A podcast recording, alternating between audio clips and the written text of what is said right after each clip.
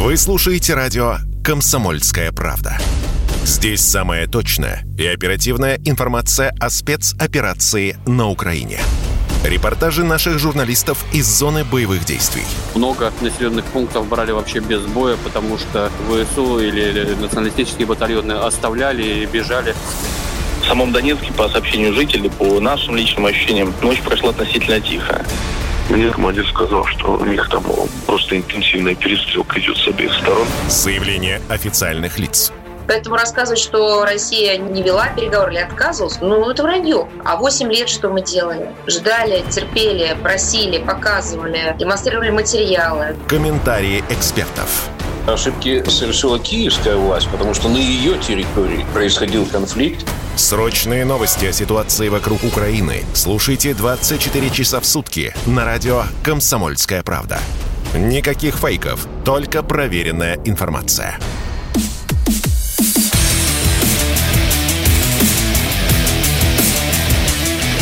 Программа с непримиримой позицией.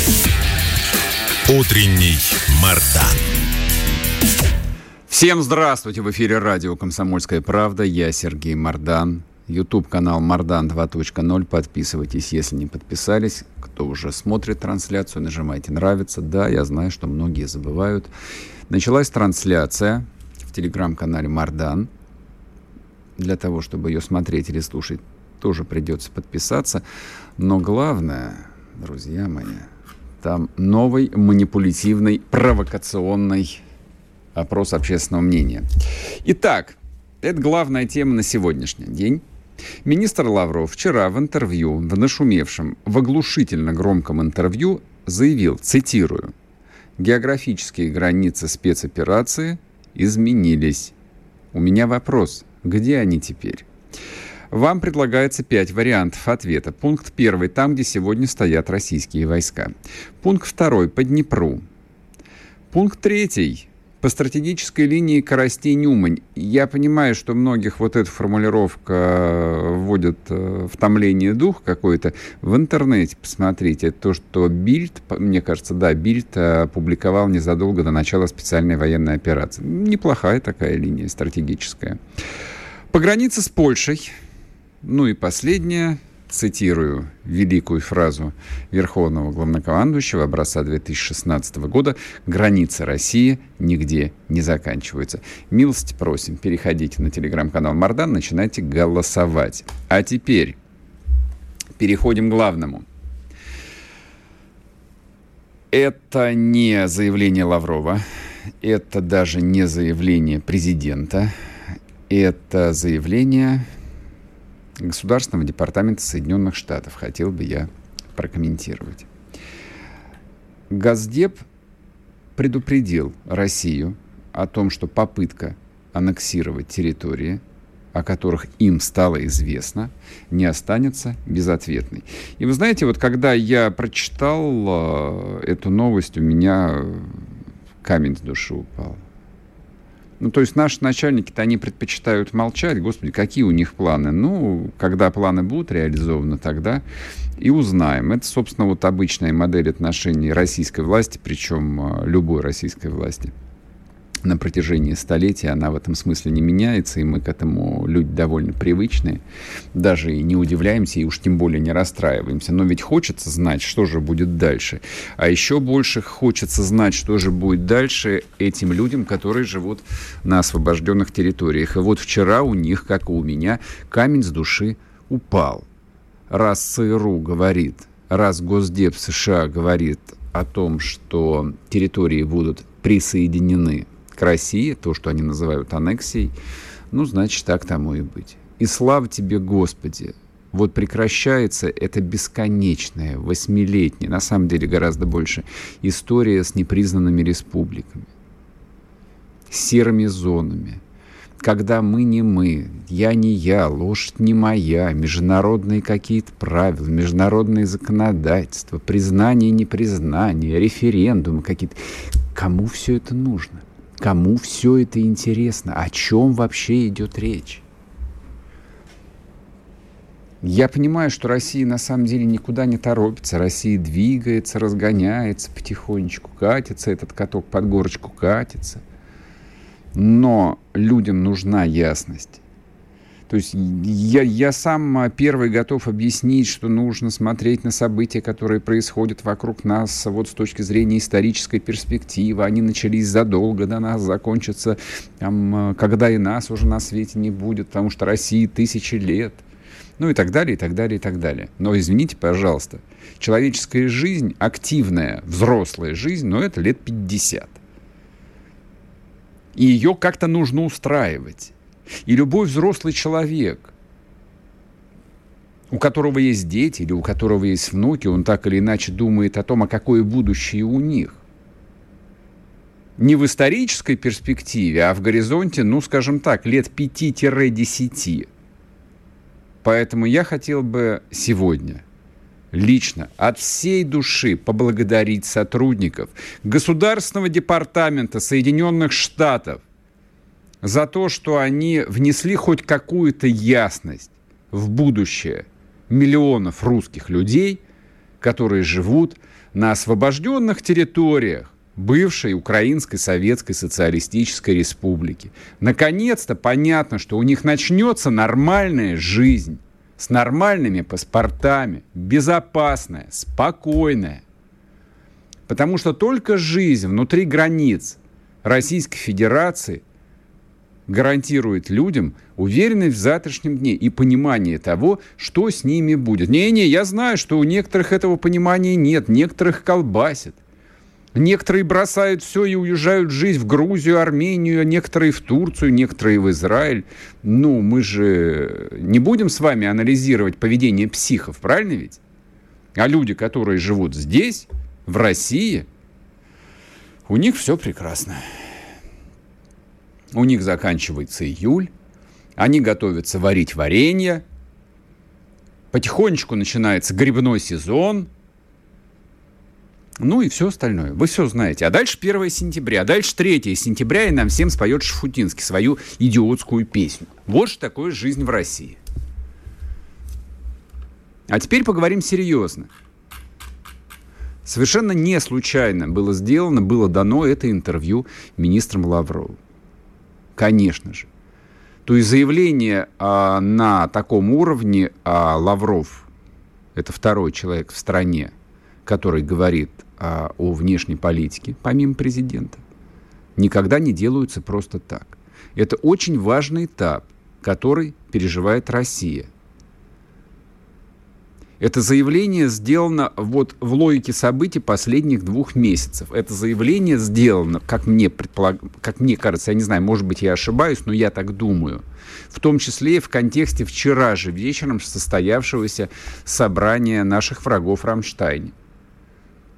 на котором они решали, какое же оружие Украине предоставить. И совершенно не случайно то, что Лавров – абсолютно мирный человек, не военный министр, он министр иностранных дел, специально сказал, что дорогие наши партнеры, соседи, конкуренты, как угодно, вот то, о чем а, Россия с вами разговаривала публично и не публично несколько месяцев назад, в апреле месяце, это больше не актуально. Те предложения, которые вам были сделаны, они аннулированы. Нет, это не ДНР, ЛНР. И это даже не часть Запорожской, Херсонской и Харьковской областей. Где границы спецоперации? Ну, вы узнаете в свое время. Но вы точно получите ответ, если вдруг вздумаете поставить украинской армии ракеты с дальностью действия свыше 300 километров. Да, те самые пресловутые «Хаммерсы». Да, мы все понимаем, что эффект от применения этого, этих э, типов вооружений, он в большей степени пропагандистский. То есть на положение на фронте принципиально они повлиять не могут. 10 их или 20 их не могут. То есть на фронте протяженностью 2500 километров 20 установок залпового огня, даже дальнобойных, не могут принципиально ничего изменить. Но, тем не менее, они несут непосредственную угрозу территории России.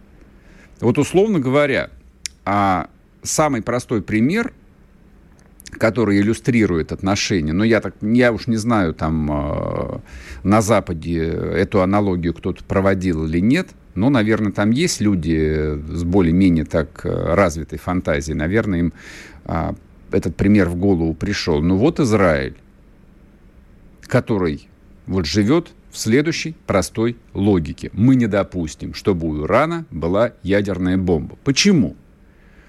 Ну, потому что Израиль это очень маленькая страна, и даже если у Ирана будет одна, две или три ядерных бомбы, и если вдруг они решат шандарахнуть по Израилю вот этой самой, этим самым изделием, то Израиля просто не будет. Ну, просто не будет. Вот это вот и есть экзистенциальная угроза. Вот в рамках этой экзистенциальной угрозы Израиль строит свою политику военную. Просто ведь? Просто. Противоречит это а, международным правилам? Да, безусловно. Конечно. Только кого это интересует? Только кого это интересует? Израиль это не интересует. Арабы или иранцы, да тоже, в общем, а, в эту игру не играют. Интересует ли это европейцев? Европейцам дела до этого нет. Это к вопросу о международных правилах. Вообще они есть или нет? Они есть только тогда, когда кому-то хочется про них поговорить. Россия много лет, несколько десятилетий соглашалась разговаривать про эти международные правила. Соглашалась играть, точнее, по правилам, которые установила не она – ее заставляли выполнять эти правила. Ну, по итогам поражения 91 года. А теперь это больше не работает. Вот, собственно, это главный вывод, который я сделал из вчерашнего интервью Лаврова, но мы о нем сегодня еще все непременно поговорим. Там много важных, там очень э, много крайне интересных тем было затронуто. Сейчас короткий перерыв и вернемся. Не уходите. sportkp.ru О спорте, как о жизни.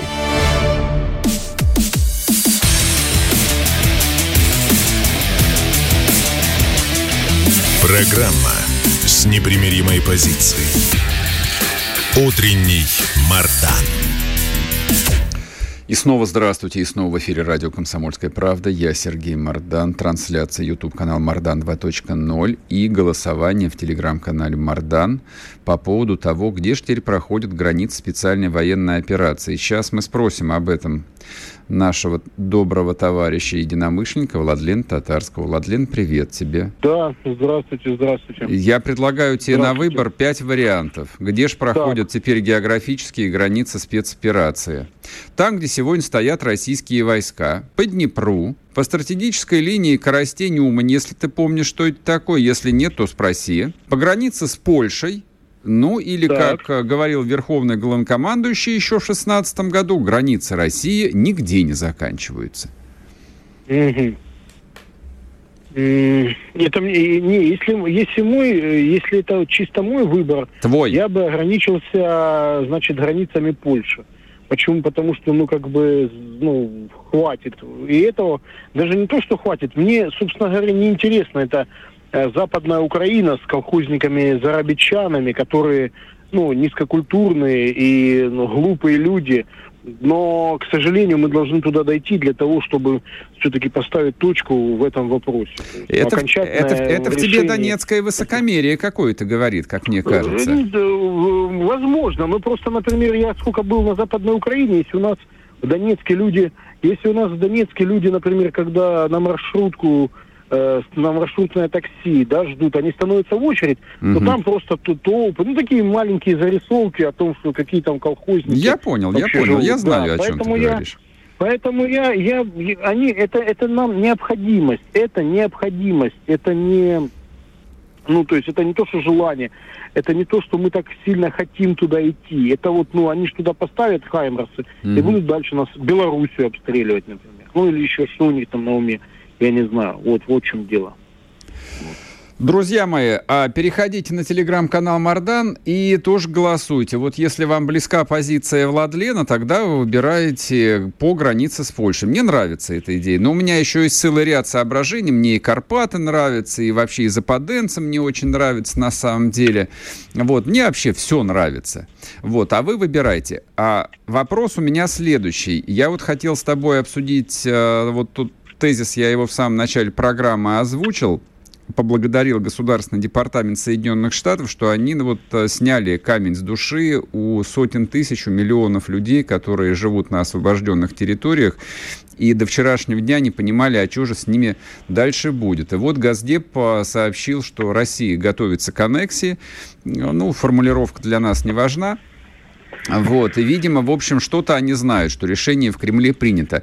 Как ты думаешь, вот насколько для людей а, и в Донецке, и в Луганске, так. и на Херсонщине, вот везде, где стоит русская армия, насколько для них важно понимать, что вот все вот это вот безумие 30-летия заканчивается, и там условно в сентябре они наконец станут частью России, им дадут паспорта, там вот эти снился и все, что полагается. Ну, это нужно было, конечно, это важно. Это нужно делать с самого начала. Ну, представьте, человек живет и... И он не знает, вернется ли сюда Украина, да? Мы же помним, как Донбасс хотели впихнуть на Украину с помощью каких-то соглашений, да, то есть и одна, одно мысль о том, что тут будет развиваться э, желто-блакитный флаг, уже всех раздражало. Ну как, вы понимаете, да, то есть, ну не может такого быть никаких, вообще не должно быть никаких восстановлении дружественных Украин. Mm-hmm. Там кто-то в, в Телеграме вчера хорошо написал о том, что, ну, представьте, э, э, Иван Грозный хочет дружественное казанское ханство себе. То есть Оно, кстати, довольно вот... долго было дружественным и даже союзным, а потом там свергли дружественного хана, и Ивану Грозному пришлось да. всем поотрубать бошки. Да, так что, в общем, вот, не ну... он плохой, время такое было. Не, ну я имею в виду, что наши люди они, ну, как наша история нас учит, что такого быть не может. Если государство стало враждебным, его надо его ликвидировать, его mm-hmm. надо полностью переформатировать. Да, вот был Третий рейх, его же не собирались отформатировать. Его взяли там э, ГДР, ФРГ, да, угу. кто-то там был против разделения Германии, но по факту э, это пошло на пользу. Германия, она потеряла вот этот свои все имперские амбиции, и она действительно за это расплатилась, за две мировые войны. Сейчас ну, Германия, она из себя представляет только промышленный гигант, но никакую угрозу там в военном отношении она не представляет, да. Вот, да у них, собственно, вся армия состоит из турков уже этнических. Вот, поэтому, то есть, ну, как бы, надо, конечно, конечно, окончать, вот э, не, не просто э, переформатировать Украину, нужно все эти территории, которые мы освободили, которые нам Бог даст, просто забирать в состав России. Угу. Не, не, не надо создавать никаких а, республик, автономий, еще что-то. Просто будет Херсонская область, Донецкая область, Луганская область, как это прекрасно, там, Харьковская слушай. область, да, угу. без всякого, без всякой вот этой шизы с, укра... с обучением украинским языком, вот как мы сейчас читали. Ну, никто не запрещает говорить на украинском. Но зачем учить? Ты что, будешь читать на нем научную литературу? Какую? Угу. Что ты будешь с ним делать, кроме как спевать песни и читать заповеди Бендера? Ничего ты с этим языком сейчас не сделаешь. Э, английский, русский язык, да, это язык все-таки научных открытий, это язык, э, ну, каких-то научных трудов. Зачем украинский? Чистой воды, вот э, чисто еще, еще Макаренко, если кто читал, Макаренко э, э, еще с тех времен, э, вот, э, это педагогическая поэма, там все учителя украинского, это были скрыты, тогда он еще говорил петлюровцы, бендеровцев еще не было, mm-hmm. да, петлюровцы. Я это вот запомнил, потому что четко все эти проповедники украинского национализма начинались со школы с учителей украинского.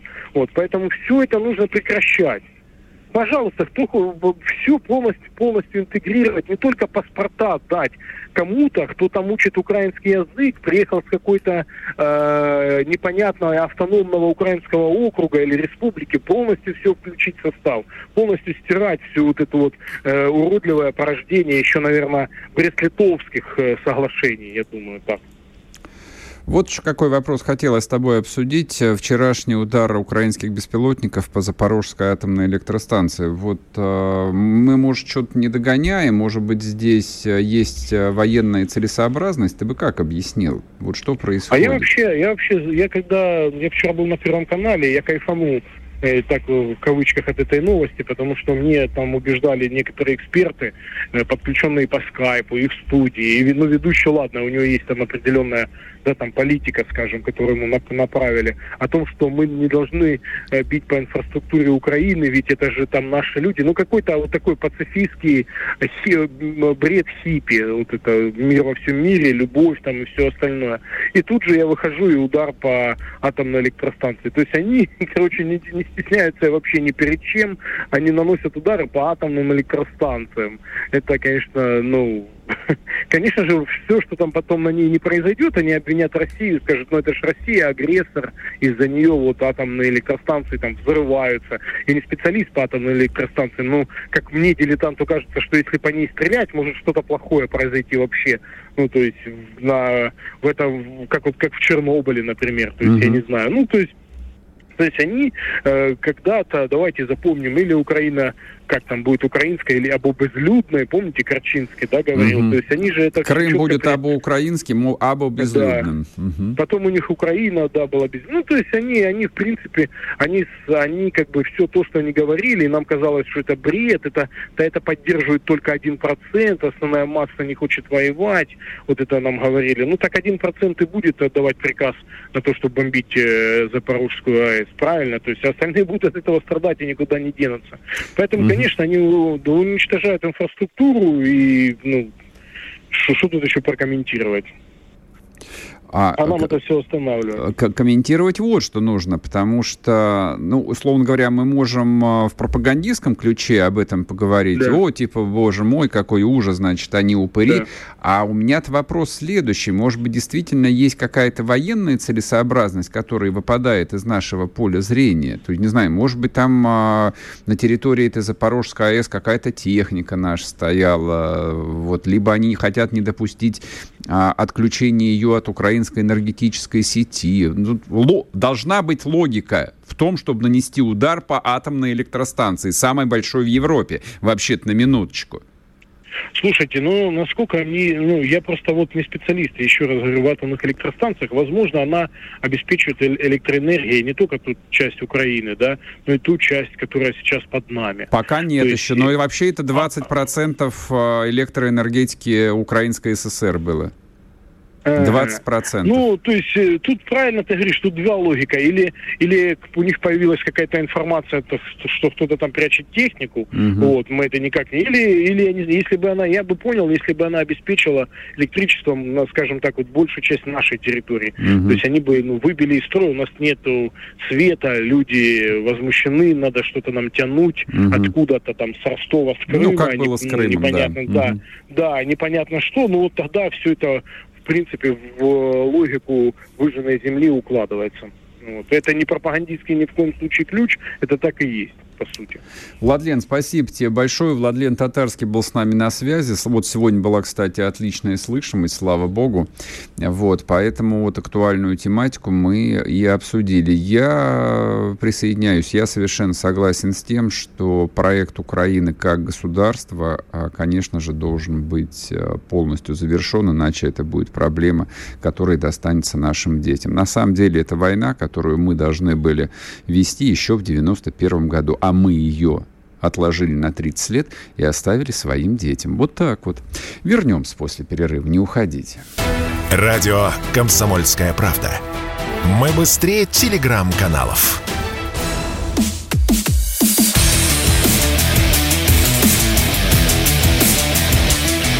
Программа с непримиримой позицией. Утренний Мардан. И снова здрасте. И снова здрасте. В эфире радио «Комсомольская правда». Я Сергей Мордан. А мы сегодня, друзья мои, будем продолжать обсуждать геополитику. Вот. Благо, в общем, такое количество заявлений было сделано и министром иностранных дел Лаврова, и Путин вчера выступал. В одиночестве нет, не потяну Поэтому к нам присоединяется Алексей Чедаев, генеральный директор аналитического центра «Московский регион», политолог. Алексей, приветствую. Да, доброе утро. Вы же, наверное, вот отрефлексировали и заявления и Лаврова, и Путина, и я просто вот в некоторой растерянности даже с чего начать. Ну, давайте начнем а, с самого главного. Вот, тем более, что я тут запустил опрос общественного мнения. Да, где же теперь граница спецоперации? Вот, опять так загадочно Лавров сказал. По вашему мнению, ну вот если есть какие-то секретные карты, давайте с вами пофантазируем. А где эта граница должна пройти? Вот мне кажется, реальной линией Коростень-Умань. Некоторым Днепр, некоторым граница с Польшей. А вы как думаете? Ну, как сказать, э, это же вот такое гадание на карте, почти как на Таро. Э, вот. И здесь уместнее всего спрашивать именно военных специалистов. Они ничего вот. не скажут, мы это понимаем. Да, они ничего не скажут. Но э, можно поставить вопрос иначе. Э, можно поставить вопрос так, что э, чтобы Украина перестала быть военной угрозой для нас, нужно в первую очередь уничтожить э, ее промы- военно-промышленный потенциал. А военно-промышленный потенциал весь, конечно, сосредоточен на, на левом берегу Днепра. Вот, да, потому что, ну, можно, конечно, говорить о западных поставках, но мы сейчас видим, что западные лидеры один за другим говорят, что, э, во-первых, там уже склады иссякают, а во-вторых, э, что поставки э, не способствуют все-таки э, какому-то коренному перелому ситуации, ну там точечно и так далее. Вот. И в этом смысле как бы в планировании тут, наверное, важно именно чтобы в зоне досягаемости наших средств поражения оказались ключевые логистические узлы. Вот, то есть в принципе, наверное, можно э, спрогнозировать, э, что вот э, левобережная Украина, э, да, как бы, если она так или иначе будет под нашим контролем, э, то, наверное, как бы э, рисков э, какого-то э, как, какой-то серьезных военных угроз со стороны оставшейся Украины не будет. Я вот какой вчера а, выслушал версию со стороны одного военного эксперта. Мы обсуждали в том числе и военные поставки, и э, вот динамику военных действий. А он а, высказал следующее опасение. Он говорит, что да, сейчас э, Запад э, ну, практически опустошил свои военные склады. Вот то, что они могли предоставить, они, предоставить, э, они предоставили. Дать больше, ну, чисто физически они не смогут, потому что есть, в общем, такое классическое военное планирование, исходя из которого вот те установки, условные «Хаймерсы», которые у вооруженных сил Соединенных Штатов есть, вот они на вооружении Соединенных Штатов и останутся. Но если компания затянется надолго, то к следующему году западный ВПК, американский прежде всего, наделает оружие столько, что действительно это станет э, очень тяжелой проблемой. И дальше он провел следующую историческую аналогию, что вот если вспомнить Первую мировую войну, 14 год, славные победы русского оружия, мы наступаем, патриотический подъем, а примерно начиная с конца 15 года началась тяжелейшая окопная война, когда, в общем, империя столкнулась с нехваткой абсолютно всего. Вот, собственно, такая была мысль. Поэтому, мне кажется, разговор э, про границы специальной военной операции, ну, там и Лавров э, вряд ли, вряд ли случайно эту тему вот так подробно проартикулировал. Ну, в общем, и обсуждение будущего там раздела, не раздела Украины тоже оно находится и в области и военного планирования, и политического планирования. Вот ну, так. Же, кроме, в отличие от ситуации 2015 года, э, тут же еще ситуация просто в способности противника вести войну. То есть, э, когда мы говорим «война затянется», это предполагается, что э, вся Украина целиком э, оказывается в экономическом отношении тоже на содержании у своих э, союзников. Mm-hmm. Mm-hmm. Готовы, они, готовы они годами кормить 30-миллионную страну? Вот, это вопрос. Угу. Так что я, я не знаю. Тут э, чисто военная такая точка зрения э, да, она, мне кажется, недостаточна для, для планирования. Кроме того, э, если вот возвращаться к ситуации 2015 года, там главное, что случилось с э, царской армией, это снарядный голод когда выяснилось, что военная промышленность оказалась не в состоянии э, обеспечить э, армию в достаточном количестве именно боеприпасами. Да, и эта проблема была решена э, более-менее к концу 16-го, когда э, уже начали готовить генеральное наступление, которое в итоге, как мы знаем, не состоялось из-за э, революции. Верно. Вот. Но даже вот того, что Э, того, что успели сделать, хватило, например, на э, Брусиловский прорыв.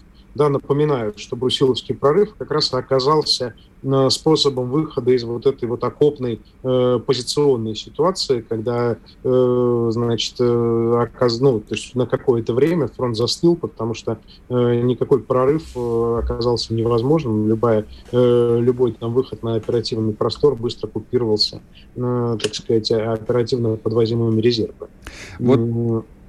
Вы коснулись очень важной темы, как мне кажется, которая из большинства а, обсуждений выпадает, а, то есть готов ли будет Запад тянуть, ну, по-настоящему очень тяжелый груз, в том числе и финансовый. То есть, да, вот все обсуждают в основном Хаймерсы, а сколько их Хаймерсов, а сколько они наделают этих вот а, дальнобойных гаубиц и так далее, и так далее. А дефицит бюджета, ну, по крайней мере, который декларирует Киев сейчас, он больше 5 миллиардов долларов в месяц, на самом деле, я думаю, больше, и он будет увеличиваться. А, и учитывая и угрозы рецессии для США, и экономические проблемы Европы, да, вот э, я думаю, что они садятся и на калькуляторе считают, э, сколько им придется э, там доставать денег, а главное, где их взять. Но здесь возникает же принципиально следующий вопрос. А вот этот конфликт, является ли он ну, судьбоносным для США прежде всего. То есть насколько высоки ставки для Америки? Вот для нас, как мне кажется, они, да, они принципиальны. Либо-либо. А для них? Ну, дело в том, что там же есть э, две модели. Да? Модель условно э, демократов и модель республиканцев. Э, да, модель демократов как раз э, основана на идее глобального доминирования, угу. Как о том, что Э, значит, Америка это именно мировой гегемон. Э, вот. А у демократов, ну, типа, проблемы Старого Света – это его проблема. А наша задача – это благополучие американских граждан.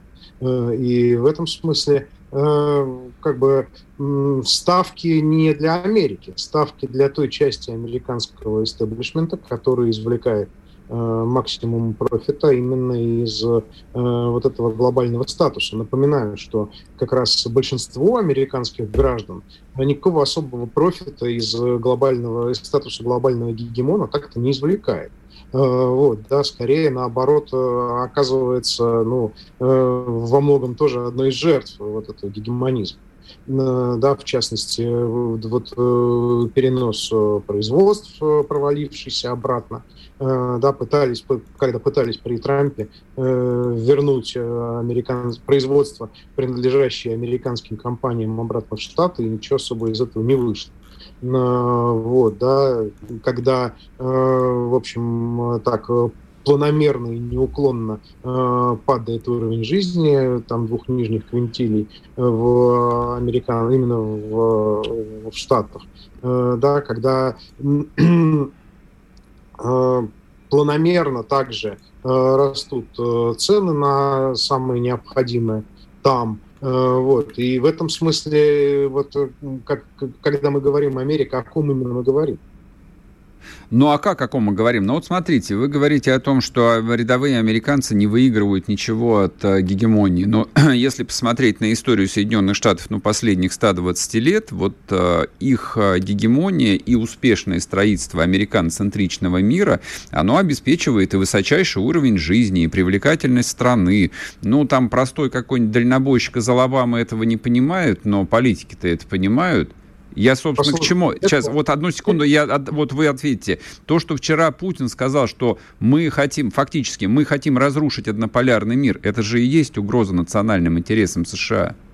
Прошу. Еще, еще раз, э, вот для простых американцев никакой особой пользы от этой гегемонии нет. Угу. Эта гегемония – это исключительно сверхобогащение верхних Э, верхнего одного, ну и там в крайнем там верхних пяти э, процентов э, жителей США. Угу. Вот. Все остальное для них это означает только то, что они оказываются неконкурентоспособны на глобальном рынке труда, угу. который становится глобален именно вследствие их гегемонии. Да, на их рабочие места претендуют как мигранты внутри самих штатов.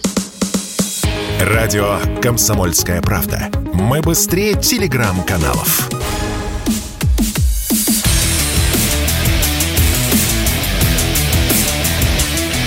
Программа с непримиримой позицией. Утренний Мардан. И снова здравствуйте, и снова в эфире радио «Комсомольская правда». Я Сергей Мордан и политолог Алексей Чедаев. Алексей, а вот еще, а, что меня вчера так зацепило в выступлении Путина. Он уже, наверное, третий или четвертый раз, причем вот так вот основательно, а, использовал антиколониальную риторику в своем выступлении. И то есть очевидно, что это не случайно. Очевидно, что как бы вот какая-то конструкция у него постепенно кристаллизуется. Как вы думаете, а, это просто ну, использование риторики советской еще, либо это действительно попытка сформулировать некое такое большое глобальное предложение ну, всем тем, кто находится за границами золотого миллиарда. Ну и, соответственно, вот этот вот, остальные 6 миллиардов это купят или нет? Ну, напоминаю, Путин же вчера только-только с самолета из Ирана. Угу. То есть э, у него это очень свежо в голове, да, вот все те разговоры, которые он там вел. Э, да, в этом смысле я думаю, что он э, в каком-то смысле был головой еще там. Да, даром, что жаловался на тегеранский кондиционер. Э, и я думаю, что это риторика, которую он успешно вполне применяет именно в своих переговорах на внешнем фронте.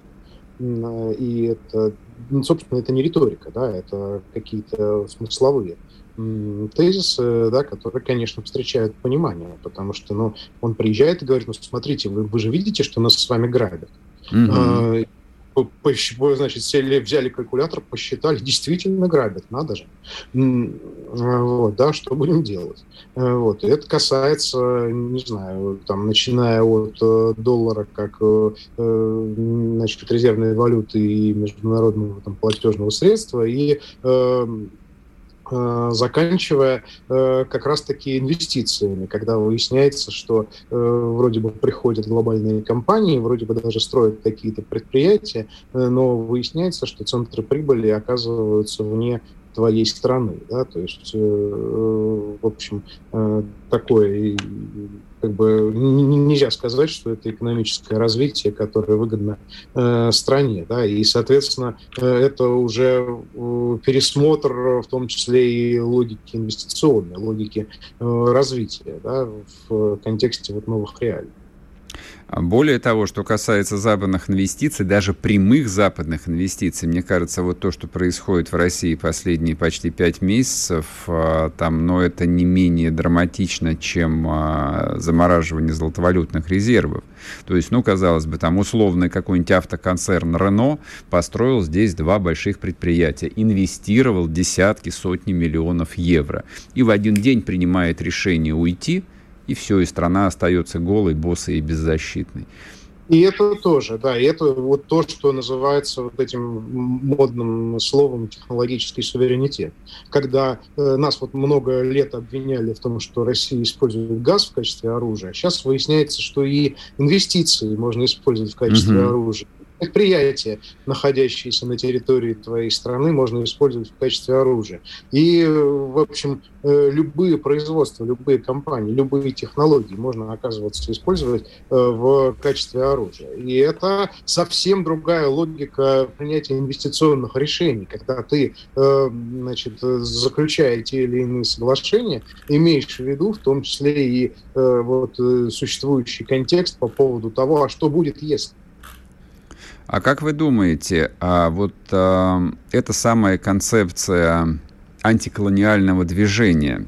Ну, тут а, волей-неволей начинаешь а, сопоставлять а, вот то, что, допустим, Запад десятилетиями там транслирует в мир, это демократия, права человека, ну, вот, вот вся, вся вот эта вот красота. И она же, в общем, работала довольно долго. Ну, последние лет 80 она отлично работала. А как вы думаете, ну, во-первых, вот этот вот идеологический западный продукт, находится ли он в кризисе, вот, то есть готовы ли его покупать миллионы и миллиарды людей на планете Земля? И, соответственно, насколько конкурентоспособна идея новой антиколониальной революции, о которой говорит Путин? Ну, тем более, что она такая очень абстрактная пока что. Ну, хорошо, как бы Запад грабит, а что вместо этого? Вот ну, а, как раз э, кризис э, вот, э, экспорта демократии, он же связан с чем? он связан с тем, что э, Запад э, за эти годы, э, в принципе, построил довольно-таки работоспособную машинку как раз-таки применения именно демократических институтов для задач своей колониальной политики. Каким образом? Э, да, это когда э, элиты, в особенности молодые амбициозные люди э, из соответствующих стран проходят обучение в западных вузах, обрастают контактами, ну, проще говоря, агентируются, вербуются, и приходя потом к власти в соответствующих странах, а, а они приходят, потому что их обучили брать власть и приходить к власти, либо посредством такой классической демократической машинерии, то есть на на выборах, либо э, посредством э, вот, э, цветных революций. Mm-hmm. И э, а, как бы оказываясь у власти, они уже дальше ведут политику в интересах тех, кто их э, вырастил, выкормил и э, поставил на соответствующие места. Э, да, и в этом смысле, как, как ни парадоксально оказывается, что ключевым институтом э, суверенитета становится образовательная система. То есть э, способность страны э, готовить э, свои элиты на смену существующим для того, чтобы они могли потом приходить к власти и вести политику уже в, в интересах своей страны. А, вот что оказывается. Это очень ярко показало хоть Украина, хоть Тайвань, угу. вот, ну, любую, любую страну возьми.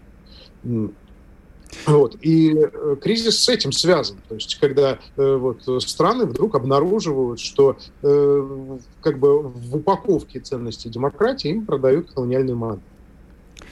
А, вот а, то, на что я обратил внимание, и там спросил бы вас, согласитесь вы с этим или нет, а, а в речах российского лидера, не только, скажем так, э, и Лавров, собственно, касался этих вещей, и Медведев там в каких-то своих вот ярких, ярких там неподражаемых постах, а появилась новая нотка, которой не было все предыдущие десятилетия.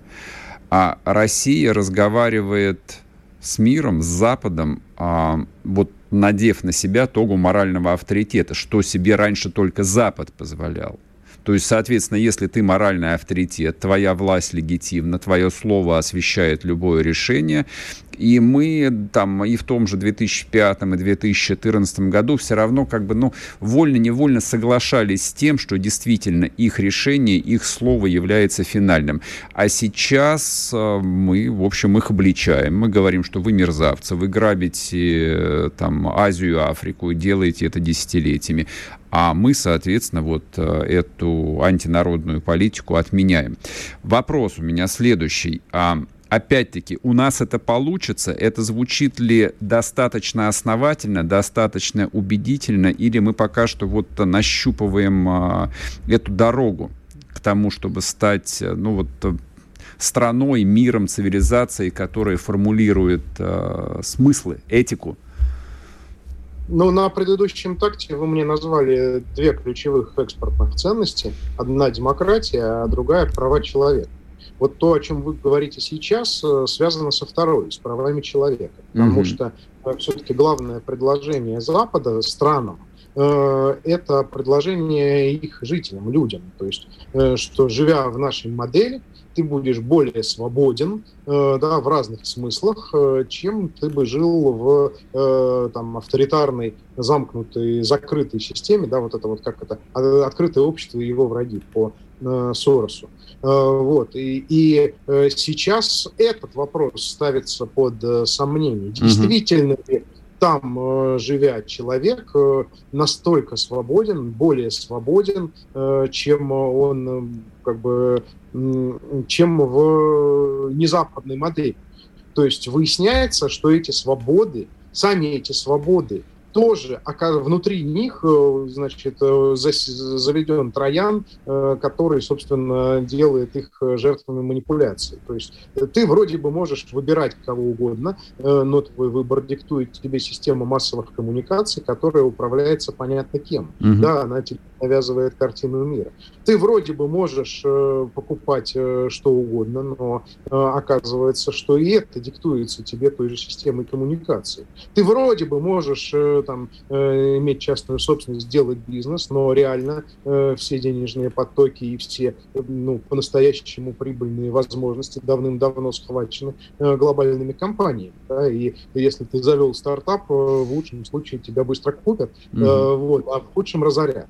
Эм, вот. И э, выясняется, что вот все, все, все вот это, все привлекательное в том мире возможностей, мире равных возможностей, который мы, э, не знаю, Пайн Рэнд, что ли, да, когда-то, значит, э, видели и почитали, все, все это заражено вот этими троянами глобального доминирования.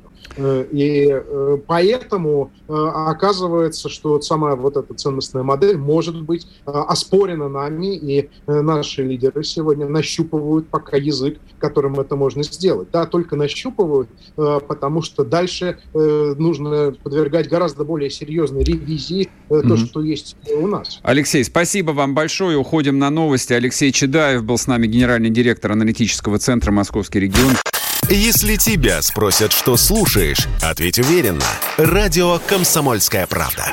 Ведь Радио КП – это самая топовая информация о потребительском рынке, инвестициях и экономических трендах.